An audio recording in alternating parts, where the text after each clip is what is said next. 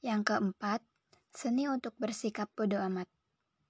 Buku ini mengajarkan kita untuk bersikap bodoh amat terhadap hal-hal yang tidak penting, seperti insecure, overthinking, dan lain-lain.